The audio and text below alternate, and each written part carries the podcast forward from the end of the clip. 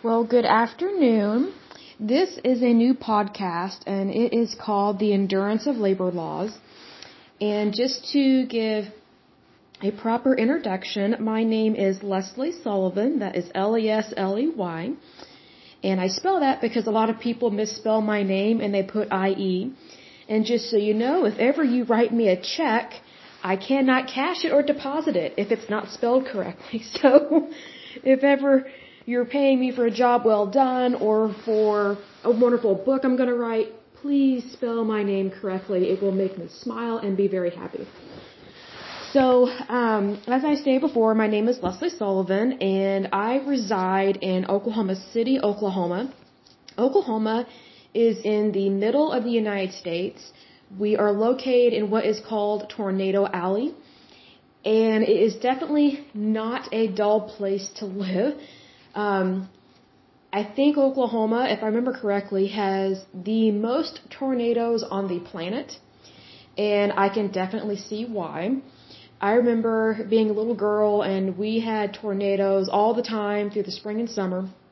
And for the most part, fall and winter were very dull in terms of tornado season. But here recently, we had a tornado touchdown in Oklahoma City.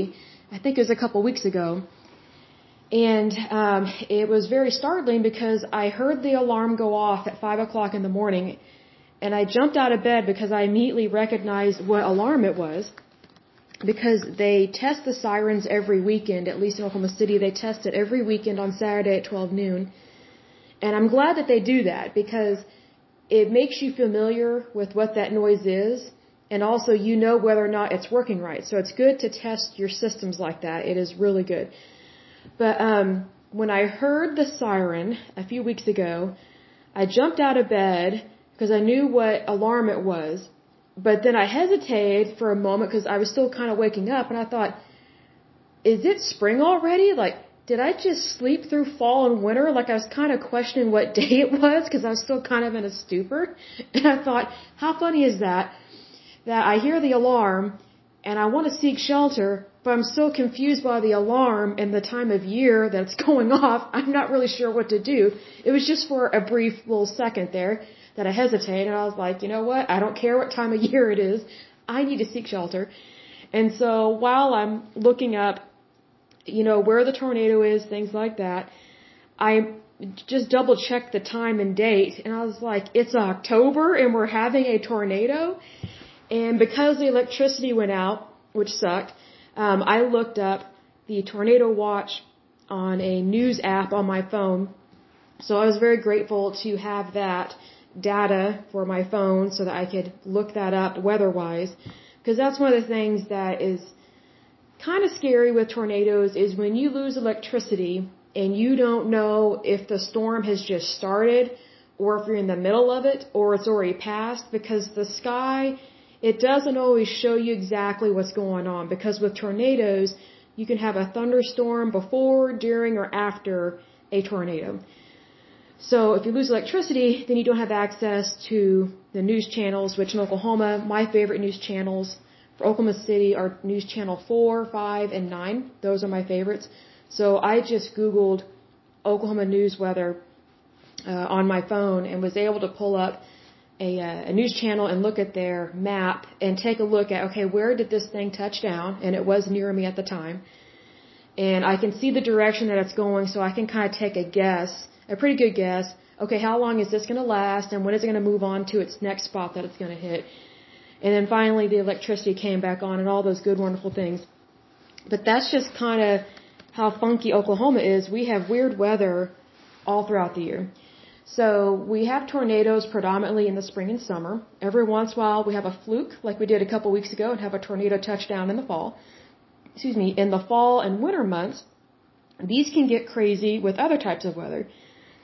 Excuse me, um, we have a lot of flash floods, and because our topsoil is not rich, fertile soil like in the south, um, we have flash floods really bad because the soil gets picked up in the water and it just rushes down the street or the road. So what's sad is that if you're driving at night and you're not really paying attention to a flash flood warning your car could slam right into a flash flood and you don't realize it till you're right on it. And some people will laugh or think, well, how could that be? Are you people stupid in Oklahoma? No, we're not stupid. This could actually happen to anybody. When you're driving at night, and not all of our roads are well lit, but when you're driving at night, when water mixes with the topsoil, it no longer glistens and it no longer looks like water. It's just really dark substance there and just uh, you know just within a second the road disappears in a flash flood. And so that's what can happen and it can spring up anybody. It doesn't mean you're dumb or a moron. It can just happen. So in those situations you got to be careful and what happens a lot of the times is that when you're driving through an area for the most part there are signs that say caution this is a flash flood area because they know which parts of Oklahoma dip down lower than the other parts of Oklahoma, I should say. And so water can really rush through some of those crevices really quick. And it can happen really fast. The other types of crazy weather that we have in the fall and winter is blizzards, ice, sleet, snow, and also black ice. Black ice is very dangerous. I think it's worse than a flash flood. That's just my personal opinion. But black ice is very similar in that when it snows or it's sleeting or ice is coming down from the sky, it's mixing with the soil on the road or the dirt that's been in the air because we have a lot of wind here in Oklahoma. So soil is almost always in the air, dirt is almost always in the air. Um, we have a lot of wind here, so you can expect there to be pollen. You, you can expect there to be um, any kind of debris. You know, I'm not saying like tractors are flying around all the time. That's not what I mean by debris. But we have a lot of wind here. Very high gusts winds. Like it can be 40 miles an hour just out of nowhere while you're trying to drive to work. So you've got to be prepared on the highway. You know, you're doing 60 miles an hour and then a gust of wind comes right at you at 40 miles an hour. You know, you kind of have to be prepared for that. But when you grow up in this, you're kind of more accustomed to it. But black ice is where whether the snow or the ice mixes with the topsoil, which again we don't have a good topsoil, so but what happens is is when that freezes, the ice no longer is pretty like a wonderful winter wonderland. It's black or brown and it doesn't glisten, so you'll be driving on the road and you'll hit a patch of ice that you didn't know it was there because you know you thought you're on cement, but then you hit this patch of ice and your vehicle just goes off into a ditch. I mean, it happens so quick, so fast. So whenever that stuff happens, whenever I know there's a chance of ice, especially on our bridges, because bridges freeze over very easily here in Oklahoma, I always drive below the speed limit, if not drive in second or first gear, so that way my tires are not spinning if I accidentally hit a patch of black ice, because you can tell when you hit it, because it feels like you literally are hydroplating just for a second and it's scary and you're trying to control the wheel of your car. And so that's kind of the dangerous part to that.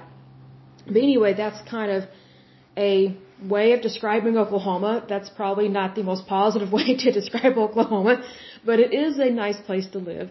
It really is. Um, we have our tough moments, but we also have our really good, wonderful moments in Oklahoma.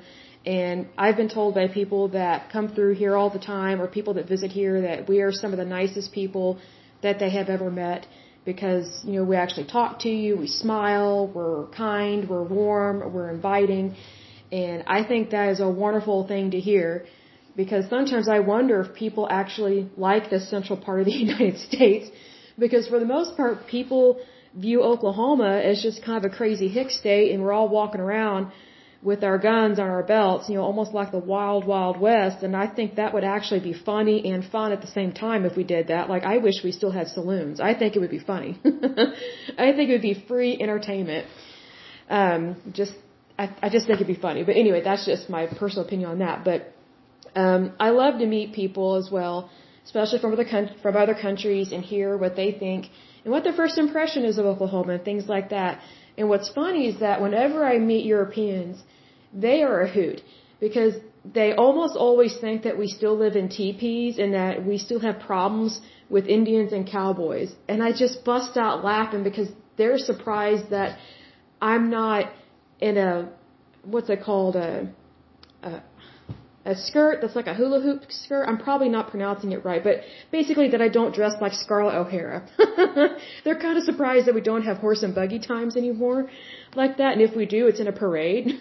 so, um, but you know, one thing about Europeans is they love coming here to see our museums, and they love to see um, if we still have Indian reservations, which we do still have some, but it's not like what you're thinking of from a black and white movie. It's not the same as 1800s. Um, if anything, Europeans are surprised that a lot of these Indian tribes now own most of the, the casinos in the state of Oklahoma, if not all of them. So, you know, these uh, Indian tribes, they're by no means poor. Um, they make really good money off of casinos, and they are making bank. You know, God bless them. You know, they're they're making money.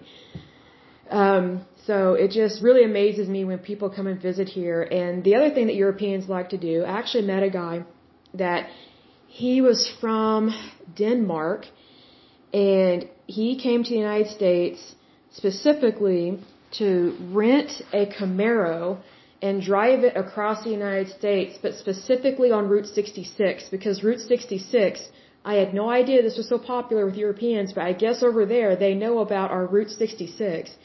And European men love to rent Camaros or Corvettes or motorcycles when they land here in the United States, and they love to drive on that because it's just like the thing to do. And I was, and I just kind of looked at them. I was like, Route 66? You gotta be kidding me! Like, I grew up in a town where Route 66 goes right through it, and we didn't really think there was anything special about it. You know, it's just part of our main street. You know, it was it was just what it is. You know, I grew up in Yukon, Oklahoma, and uh, now I live in Oklahoma City, but you know, when you grow up with something that it's not really a big to do, it just kind of takes you aback for a moment when someone actually travels overseas to see this site that you've been living near your entire life. Just kind of takes you aback a little bit. But um, it's just really neat to hear what people think, you know, when they come here and visit. I just think it's a wonderful thing. But um, anyway, um, my uh, lovely podcast again is um, entitled "The Endurance of Labor Laws," and I am super excited about this because I have always been a supporter of labor laws and protecting workers' rights and encouraging people to understand their rights in the United States and in the state that they live in. And I say that as a Republican. I am not a Democrat. I'm not independent. I'm actually a Republican, and that probably shocks a lot of people. And I say thank you because there are so many people that think Republicans are evil and that all we care about is money, money, money, and you know we think the rich should just be able to do what they want to do. And I don't think that. I don't. I cannot think of any Republican that I know that thinks that way. Most Republicans are really good, kind people.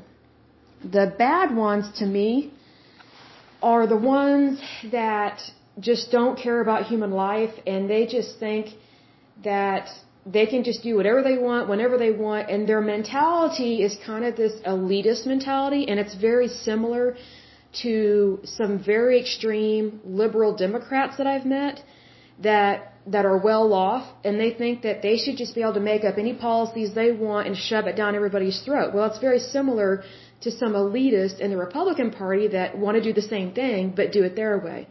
So it's kind of this control issue within each party, and it's only the select few that are the extreme and that are not normal and that don't really care about all human life. You know, like for example, like there may be people that I don't personally like, but based on my faith, I am required to love everybody. I believe in God the Father, God the Son, God the Holy Spirit. I believe in the Jewish Messiah. I practice a faith that is kind of in between Christianity, kind of non-denominational Christianity, but also uh, myth, uh, Messianic Judaism. That's more of what I practice. So I kind of practice more just the real Judeo-Christian faith. I'm kind of not particularly in one specific denomination anymore. I was raised one denomination when I was a child. I did not agree with it at all. I'm not going to say the name of it. And then I church taught throughout college, and then I converted to another denomination, which I'm not going to say at this point, because I'm not here to shame and blame anyone. It's just my personal faith journey. And then um, as an adult, I have grown way more in my faith just based on me personally comprehending what I need to know to draw closer to God. Like it's my personal journey, my personal faith walk with God. And it, that means more to me than anything else on this earth. Like it means more to me than food, water, and shelter, gold, silver, or myrrh. Like, cause that's how much I love God because I know how much He loves me. So that's kind of how I roll with this. But also, you know, based on what I believe in is how I treat other people. So I know that if I am valued, then everybody on the face of the earth is valued. So I don't think that anybody should be suppressed. I don't think anybody should be oppressed. And I, again, I'm saying that as a Republican. Because a lot of people think that Republicans are bad and we don't do enough and we think that corporations do absolutely nothing wrong and they should be able to make all this money however they want. That is not true. If anything, I literally cannot stand it when corporations get bailouts from the federal government because those are our tax dollars that are being given to corporations that have mismanaged their own money. It's not my fault they can't get their bleep together and start functioning correctly as a good moral company. And it is possible to function as a good moral company. You have to choose to behave that way, just like how you have to choose to be a bad company. So I bring this up because I've always had a fascination with labor laws, and the way that I first started kind of getting introduced to labor laws was when I started working as a teenager. And I would always read those posters that are required to be put up in any kind of work environment, and I I would look at them and be like, oh, that's nice to know we have rights. And then I realized that once I started working, you really don't have very many rights. You know, it's just really kind of dependent upon um, what your boss thinks that day um, if they're in a bad mood or a good mood, and then trying to prove that they did something wrong is really difficult and hard, and it's even worse if it's a whistleblower situation because you're really not protected as much you think you are by the federal government. And um, I'm not for the federal government being super powerful, but I do think the federal government does have an obligation to protect citizens from bad employers from bad work environments, and from misleading financial information. I do believe the federal government has a responsibility to help workers out on that. And I say that not just from a Republican point of view, but from a citizen point of view. Like, regardless of what party you're in, in the United States, if you're a citizen, you're a citizen. Like, you can be a citizen and not vote. You can be a citizen and not be a part of any particular group. You can be a citizen and own property. You can be a citizen and not own property. Like, you know, your citizen rights are not dependent upon all these other factors. You're either a citizen or you're not. And to be a citizen of any country is an honor, and it's also, in a way, an obligation.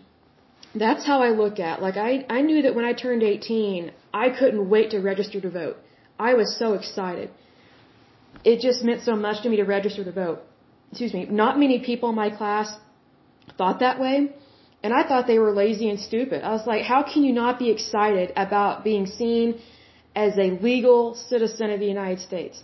Like that's your voice right there. Like you do all this complaining, and I could use other words where I'm trying to clean up my language at age 37. I was like, you know, you complain all the time about stuff, but then when it comes down to it, comes down to it, you don't do anything about it. And then some of them when they do actually do something about it, they do it completely wrong. And I'm seeing that with some of these protests that are happening across the country. And it's just, you know, violence is not the answer. You know, if you have something to say, is it better to get in someone's face and hit their face?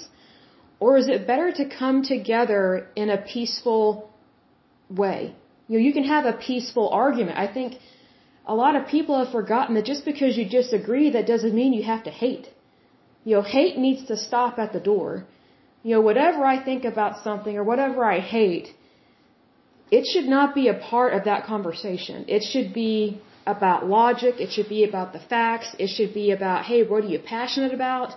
But it should never flow over into just these wild, crazy emotions that are not civil you know, it's just discontentment at an extreme level on a Richter scale that should have never happened in our country, much less in our society.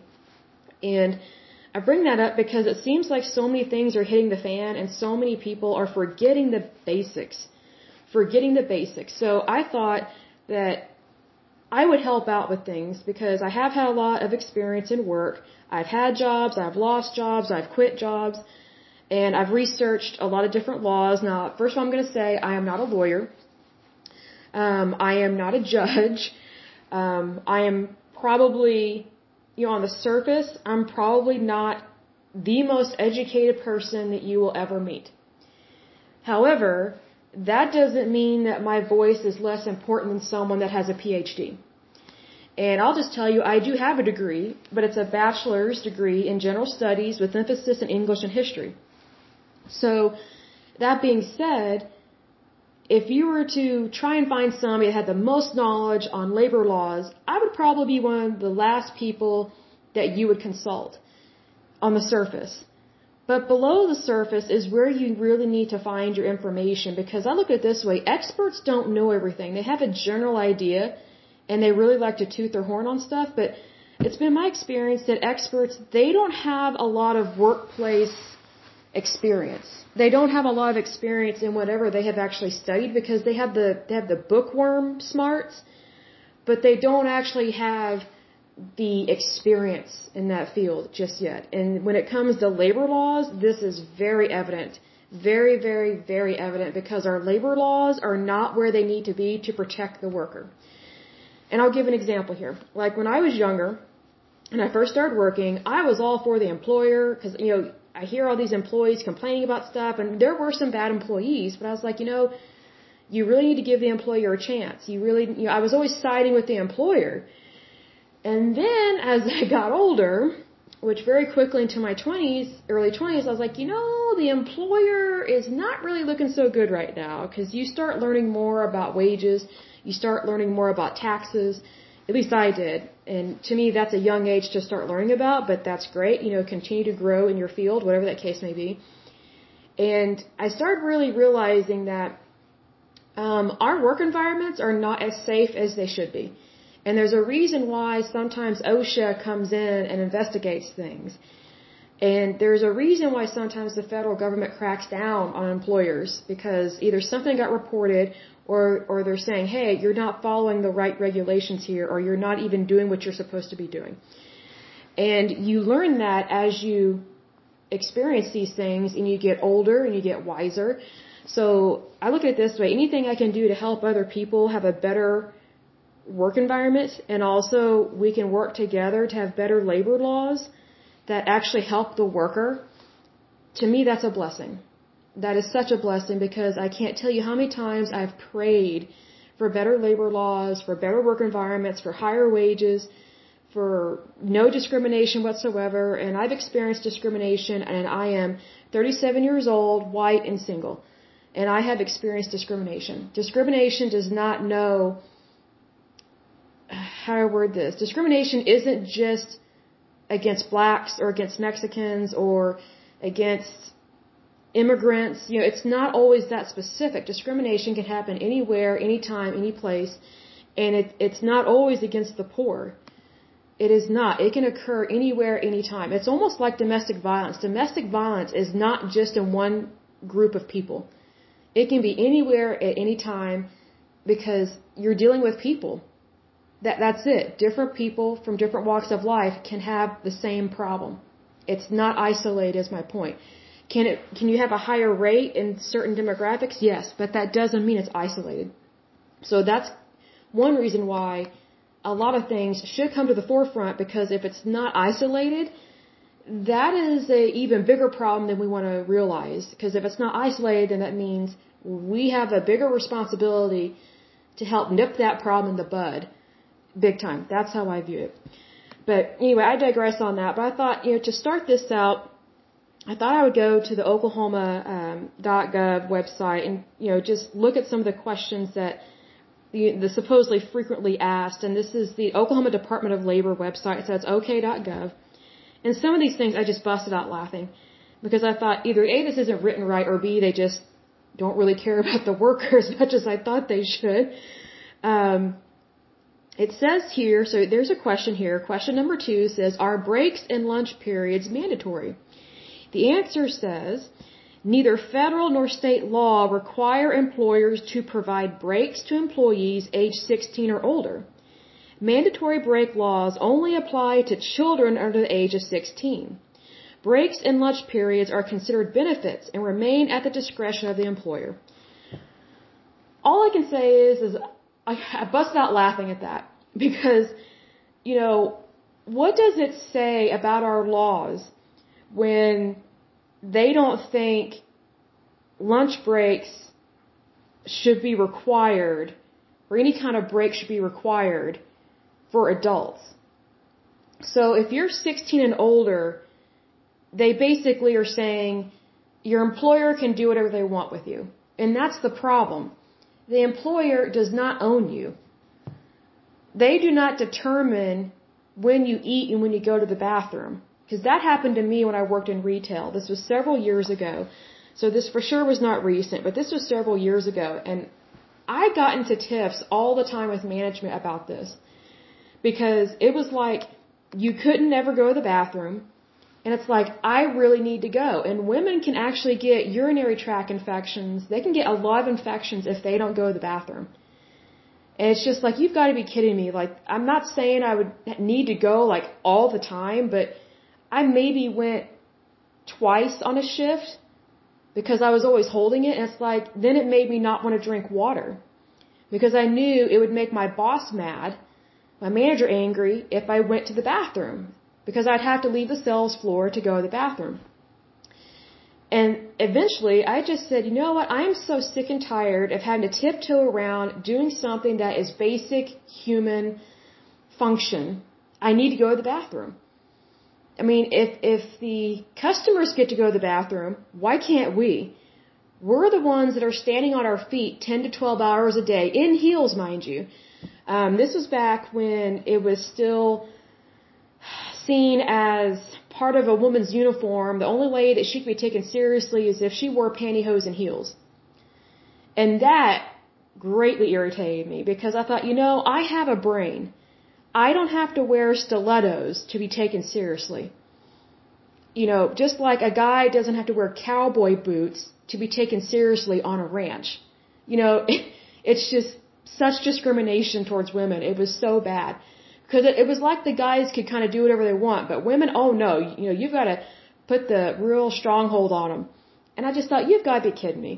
So the people that I worked with, um, we just kind of worked out a way that we could each go to the bathroom at certain times and we would cover for each other on the floor to make sure that our station was manned and we're helping customers and things like that, you know, to try and avoid punishment basically from management.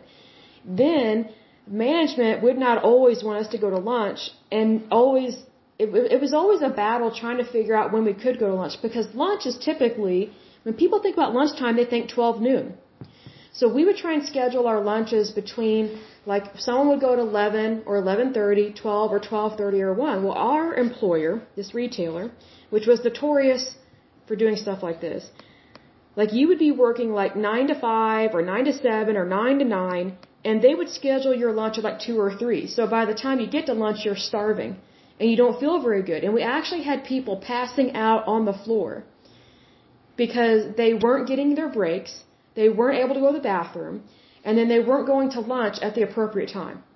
So this employer didn't even care that their employees were fainting on the shift, on the floor and in front of um, customers. And you know, they would just go, "Oh, they've just got low blood sugar." Well, here's a news flash: anybody on the face of the earth can have low blood sugar if you're starving them, if you're not giving them access to food and water that they're supposed to go get. Even if the employee is paying for their own food, let them go get their own food. Another problem with this employer was they wanted you to eat in the break room and only the break room. I was like, I'm not going to eat in that hovel. It's a hellhole. It was dark. It was miserable people were crouched over. It's like the moment you enter that break room, it's like everybody turned into a hunchback because they just have their face right above their plate. They're eating fast and then get back out on the sales floor. It's like work, work, work. That was not appropriate at all. So I was one of the few people that I always took my entire hour lunch break and I would walk down to the food court and I would get my food and I would not walk back to the break room. I was going to be a human being and eat in the food court just like anybody else. And and if anything, I got to talk to customers in the food court. Like people actually got to see me, they got to see my name tag, they got to talk to me about the brand and you know because brand ambassador was not really a title that was used back then. Our name tags only had the words sales associate on there. Unless you had been there a long time and made them a lot of money, then you were, um, gosh, I forget the name they called it. But there was a difference between just being a underling and someone that had been there a long time. But, um, you know, I looked at it as, you know, if I go in the food court and I'm in my uniform, I'm wearing my, my, my name tag, my badge, with the name of the employer on it with my name, then technically I'm a brand ambassador for that store. So if anything, I get to still promote the store while I'm walking about the mall and just looking at things. Sometimes I would just go window shopping on my break, but also I get to go eat lunch or dinner, or whatever the case may be, and plus I got to know other employees in the mall. And because of that, I actually increased my sales because employees from other stores would come in and look for me and say, "Hey, Lesley, can you help me find, you know, XYZ?" I said, "Sure, I'll help you with that." But our employer didn't view it that way. They wanted so much control over where we stood, where we went, what we did. It, it was like a daycare for for adults, but we were treated like we had no brain at all. It was very unpleasant. So whenever I see things like this on a on a, a state's labor website, about mandatory breaks and things like that, it's just kind of shocking that they say things like that. Because I thought that stuff was mandatory, because I know that now things are more mandatory, excuse me, they are more mandatory in a general sense, because now it looks bad if someone doesn't get a lunch break. And I, I think one of the good things about COVID-19 is that it really changed how re- retailers treat their employees because way back in the day when I was working in retail, even if you were sick, you had to show up to work. Even though you risked getting everybody else sick, you had to show up to work. And what I couldn't stand was working with someone that was sick because I knew I was going to get sick. So I always tried to stay away from the sick employee and I would call management out on that and say, hey, they need to go home and rest because they're actually going to be sicker longer by being on their feet 10 to 12 hours a day, possibly with a fever, than if they would just go home and rest a couple days, if not three or four days, and then get right back into working after that time period. But because this employer was obsessed with quota and money and profit, we suffered a lot in terms of sickness. We suffered a lot in terms of kind of a aggressive sales environment, but that came down from management. And it, it made it very difficult for sure. And so I guess I'll mm, go ahead and read the next one. So number three is what is the current minimum wage? It says here the federal and state minimum wage of 7.25 per hour has been in effect since July 24th of 2009. Now, I don't know how up to date that is because I've seen people that have said that their minimum wage, and it may just mean they personally are paying this, their minimum wage is $15 an hour. And I think that was at McDonald's. So I'll have to look that up. But I just think it's sad that the minimum wage back in 2009 for sure was $7.25 per hour. That is almost poverty. And here's the thing. If gas is $3 a gallon, you could maybe get a little over two gallons of gas with one hour of labor. So how are you supposed to get to and from work? Right there, that's a big problem. Minimum wage should be way higher than 725. I know employers don't like that, but people need to have a minimum wage. Like that goes into workers' rights right there. They need a good minimum wage. And sometimes when they greatly increase the minimum wage way too fast, way too quickly, it causes inflation. However, it says right here this minimum wage has been 7.25 an hour since 2009. They couldn't have raised it a dollar each year that would have been slow progression towards a better minimum wage. That way it's not jumping from 7.25 an hour to 15 an hour. Because when you are jumping that big of amount in terms of minimum wage, yeah, that is going to put a strain on, on an employer. That I can understand. Because it's two totally different income brackets. And it would apply to a lot of the workforce that has been working minimum wage for a long time. But if the minimum wage had gone up steadily over time to keep up with inflation and interest rates, it would not be that big of a deal. But our state and federal government did not do its due diligence in keeping up with things like this. Just basic things that people need in life is just basic wages that can help sustain them. Like, I can't imagine living off of that and having a car payment, paying your rent, paying for your health insurance, paying for your medicines, paying for fuel. I mean, just basic necessities would be very difficult. Like, I don't know how anyone could pay an electric bill here in Oklahoma, considering how hot and cold it gets in the in the summer and the winter. Like, those are the worst months in Oklahoma when the electric bills and the gas bills get really high and that's why some people can't afford to pay their their electricity bills. They can't afford to pay their utilities. It's because of things like this. If the wage is so low, but the utility rates are so high, this is why we have a lot of people that get their utilities shut off. And to me, it's not completely their fault. Like if their wages are continuously staying low and it's not keeping up with the market, whose fault is that? It's not the employee's fault. It's the employer's fault and also the federal government for not keeping up, for not doing its its job of of staying what's the right word, of staying competent with this. You know, what I would do, and this is what I did, because at one point I was making minimum wage, and so I didn't want to stay at minimum wage.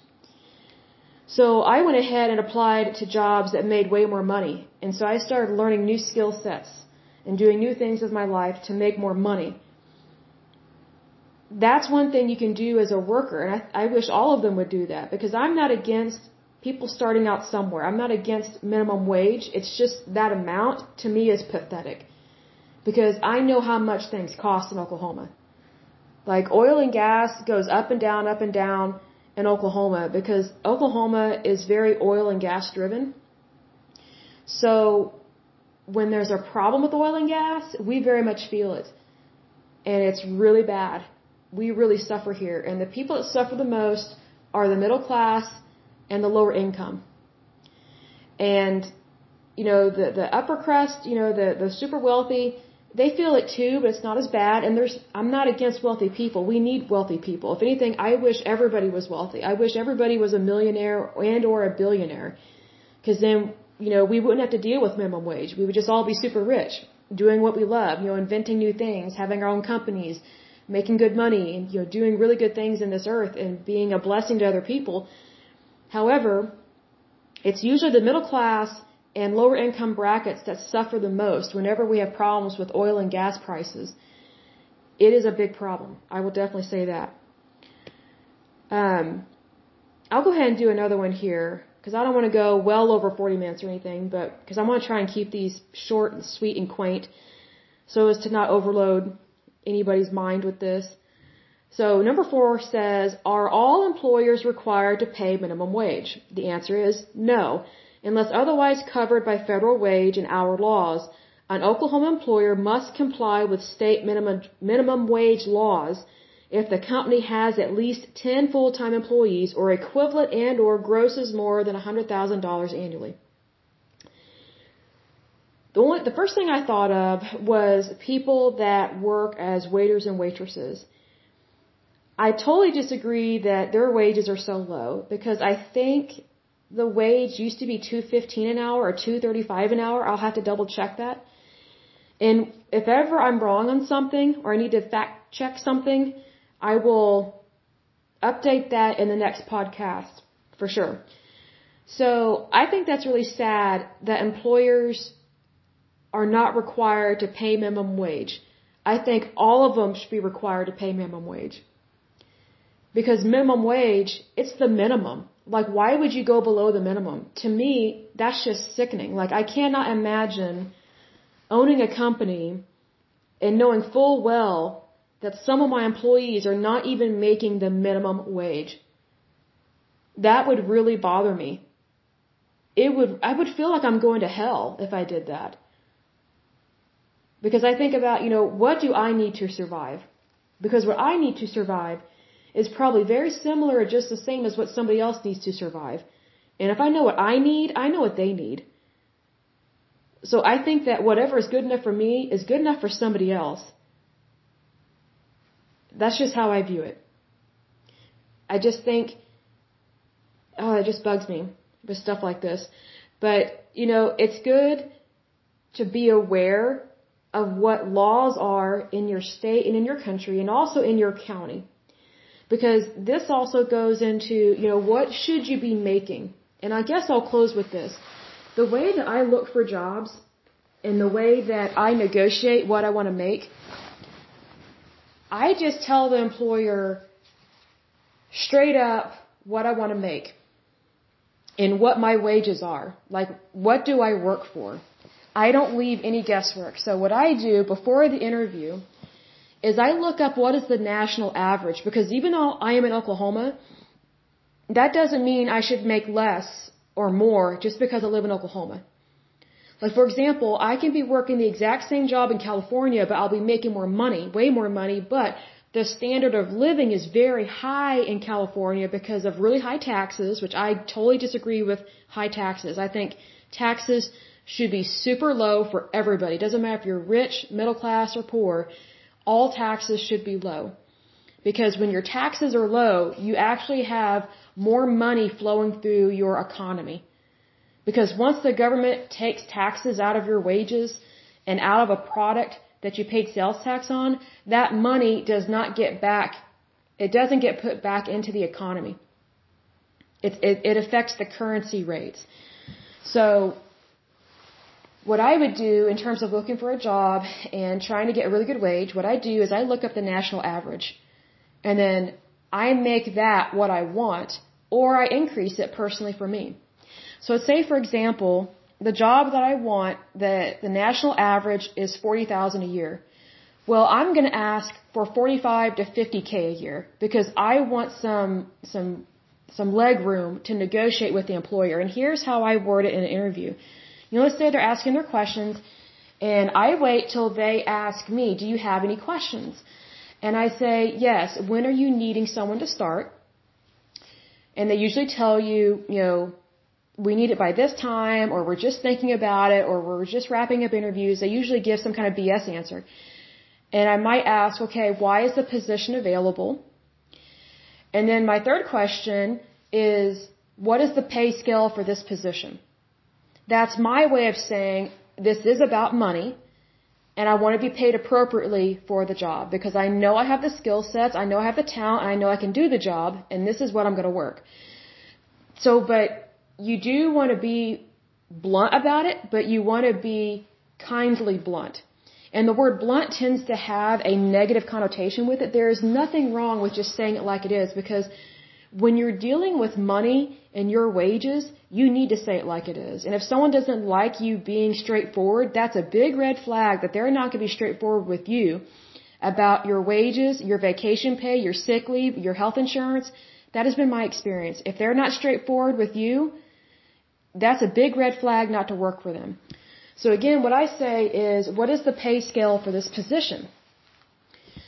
because that gives the employer an opportunity to answer in a calm, casual way. You're putting them on the spot, but not in a bad way because it's an interview. You're technically interviewing each other. And it gives them a chance to say, well, we're going to pay from, you know, our, our pay scale is this range to this, this number to this number. And then they ask you, what wages are you looking for? And so what I do before the interview is I calculate what is the gross income I'm looking for and what is that per hour? Because one time an employer stumped me. You know, I gave the gross income and they said, well, what do you want hourly? I'm like, like these people don't know. It was really kind of weird. So I learned from that mistake to know specifically what does 45k a year equal hourly. You know, like that specific and then know it in increments. Like if I want to make 45k to 50k a year, then I want to know immediately in my head or have it written down if I'm doing a phone interview or a Zoom interview, which that's being done a lot now. And even via email. I've been doing interviews via email because it's kind of like a pre-screening. I put my range. You know, what is my per hour pay rate range? What is my gross income range that I'm willing to accept? Let's say, for example, I don't have a job at all. I'm desperate. Do not ever come across as desperate because you're totally shooting yourself in the foot with that. Because it shows lack of confidence.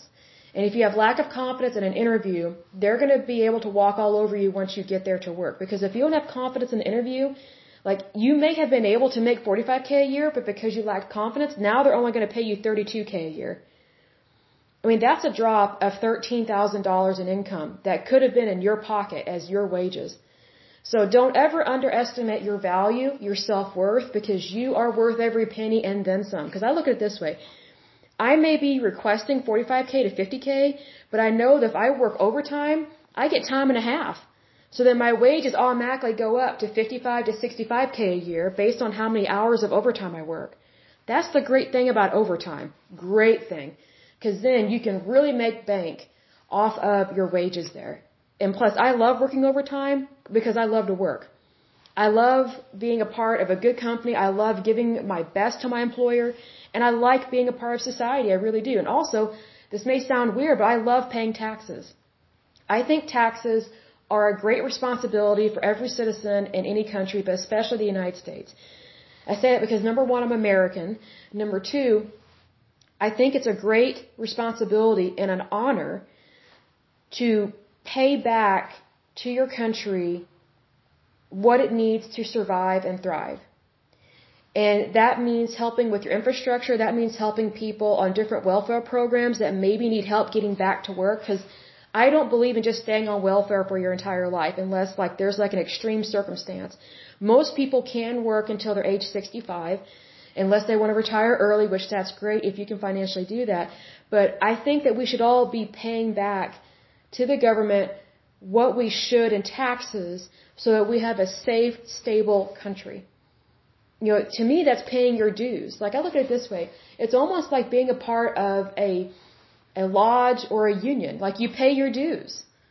You know, to keep things flowing, to keep things moving, to do good things in your country you know, there are certain things that we have to pay our bills for. So whenever I'm paying my taxes, to me it's an honor to do so because I know I'm paying for the safety of my country. I'm paying for the military. I'm paying veterans' wages. I love that. I'm paying for their benefits. So if they served our country, whether or not they got hurt, I know they have benefits.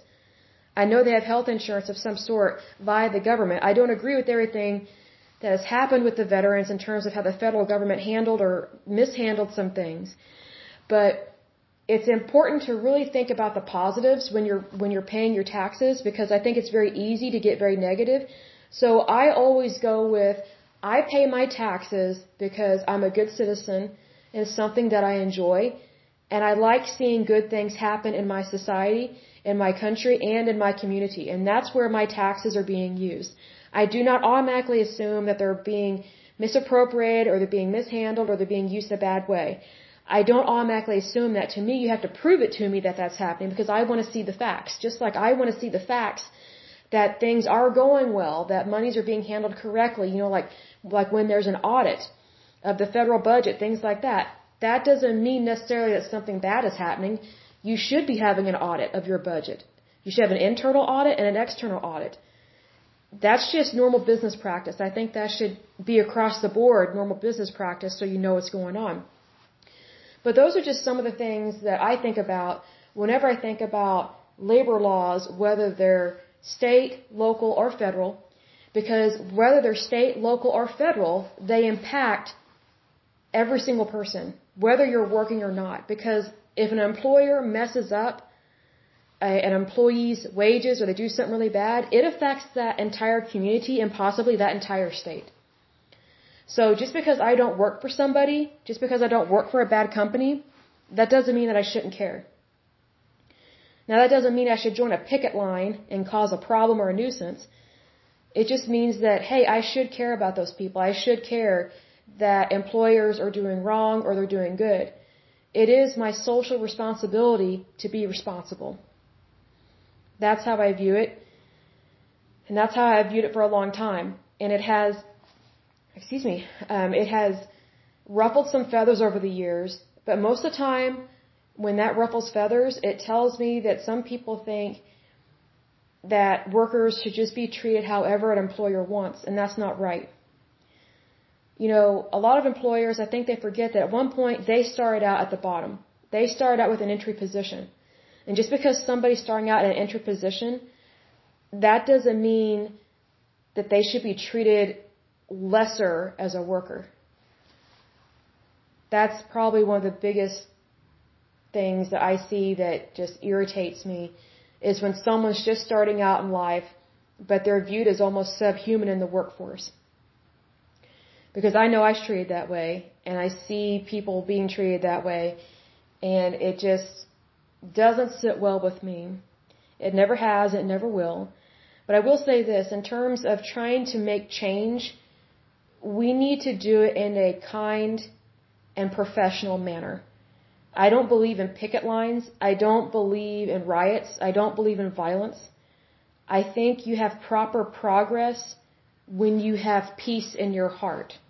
Like I can be irritated or upset about something, but I always try to approach it in a peaceful manner because you're not going to convert people to your idea if you're just spewing hate or being extremely unprofessional and unrealistic. I would rather hear what the other person has to say, take into account what they're saying, and come to a happy agreement. You know, meet people in the middle. As long, I look at it this way. I have two rules that every decision I make has to satisfy. Everything I do has to be legal and moral. Because just because it's legal doesn't mean it's moral. But I've learned that, and I've had this rule ever since I was a teenager. Like I just made it up in my mind as a teenager because I went to work at age 16. And I quickly learned that you have got to watch your back and you've got to be careful what you say, do, think, and feel when you're working for somebody else. And, you know, I did see some unethical things and I just thought, you know, that's a mental note of what not to do. So I made it a, a mental, like, firm decision that everything I do has to be legal and moral. Like I don't operate in the gray area. I view everything as black and white, yes and no, and the reason I do that is because it keeps it simple, it keeps it precise, and it eliminates a lot of problems. Because in the gray area is where a lot of things happen and where it gets really messed up. Because there aren't any definitives. And in order to get to a solution, you need to know exactly what the goal is where you want to go, why you want to get there, and how you're going to get there. None of those things are going to come to pass if you're living in the gray area because in the gray is where things are murky. I don't like murky waters. I like things to be crystal clear. I like things to be appropriate, good, and on the up and up. And that's how I live my life. So, but anyway, that is the beginning of this wonderful new podcast. This is episode one. Um, do uh, shoot me an email if you would like. Um, my email is lesley2018sullivan at gmail.com, and that is L-E-S-L-E-Y 2018 Sullivan, S-U-L-L-I-V-A-N at gmail.com. That is my personal email. Perhaps as time goes by, I will update it, you know, with a different email. But until then, I pray that you're happy, healthy, and whole that you love your job and you're making wonderful, wonderful wages and that you are enjoying your life every day. Until next time, God bless you and love you all.